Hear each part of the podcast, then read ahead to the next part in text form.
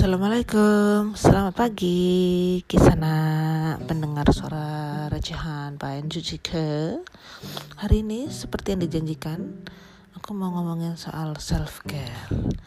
Nah, self care, self love ini intinya adalah uh, tidak lupa, tidak luput merawat diri sendiri meskipun sibuk dengan kegiatan sehari-hari, entah itu yang ibu rumah tangga, dengan anak, tanpa anak, entah itu yang bekerja, apalagi kalau yang ibu rumah tangga plus masih harus bekerja di dalam dan di luar rumah ya.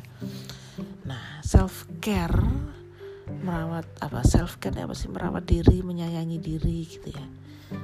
Uh, taking care itu kan kalau bahasa Indonesianya kan merawat ya, merawat. Nah, self care versi Indutike. Versiku nih uh, ada tiga. Yang pertama adalah basic, ini yang basic ya. Yang pertama adalah sholat di awal waktu. Yang kedua adalah makan tepat waktu, makan sebelum kelaparan, apalagi pusing ya, pusing-pusing yang karena telat makan gitu, masuk angin gitu ya. Yang ketiga adalah Uh, bebersih atau mandi di saat memang kepengen mandi gitu loh. Nah, kalau ngomongin soal sholat di awal waktu nih ya, yang poin pertama buat aku tuh penting, karena kalau ditunda lebih dari setengah jam tuh biasanya tuh akan ada aja gitu ya, yang namanya hal di rumah, kesibukan di rumah tuh yang membuat aku tuh akan terpaksa tuh menunda sampai empat puluh menit, empat puluh menit, satu jam baru sholat gitu. Kegilaan-kegilaan itu akan ada gitu loh, kejadian-kejadian dramatis di rumah yang yang yang disebabkan oleh anak berantem, anak rewel, yang ini, yang itu gitu.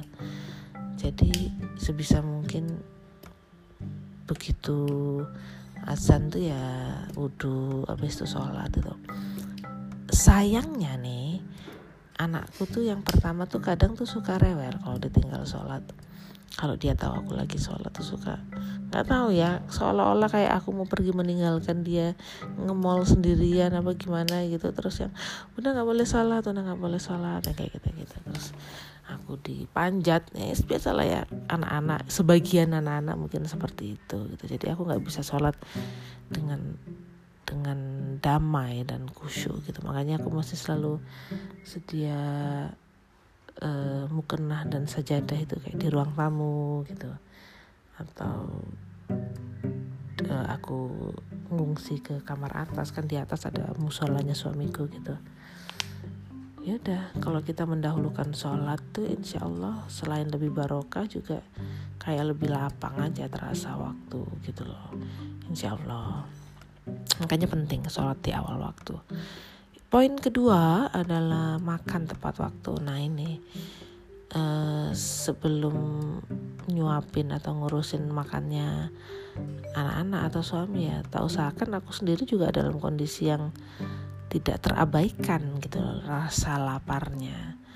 Jangan nunggu sampai pusing pening, karena biasanya kalau udah kadung pusing pening gitu, nyeri kepala karena telat makan tuh nanti malah jadi repot gitu.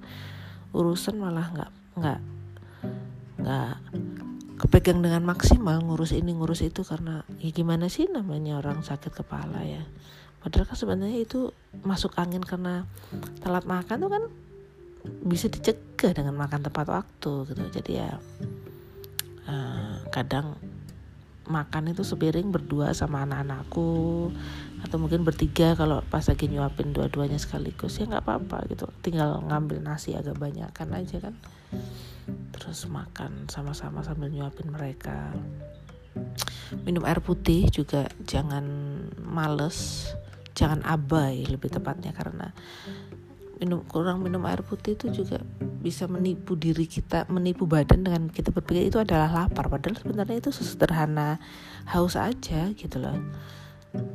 Uh, kalau kurang minum air putih juga biasanya badan pegel-pegel, mood juga nggak enak. Intinya sih ya makan dan minum tepat waktu gitu, jangan nunggu sampai haus, jangan nunggu sampai kelaparan. Terus yang terakhir mandi. Nah, mandi atau beres-beres ini sekarang mungkin pipis, mandi. Tapi kalau aku sih penekanannya kepada mandi ya, karena kalau tinggal pipis tuh anak-anak masih nggak apa-apa gitu. Tinggal mandi, karena aku kan orangnya kan sensitif gitu kan, panas, peliket gitu, aduh nggak tahan aku. Ini efeknya juga ke mood gitu, mood ngurus rumah tangga, ngurus anak.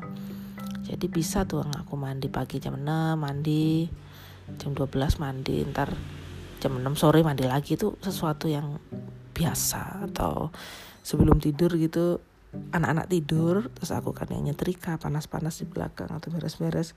Habis itu kok aduh rasanya kok pliket gitu, ya udah aku, aku mandi aja gitu, mandi cepet-cepet, mandi sabunan wangi, badan seger, tidur ya gitu, gitu loh.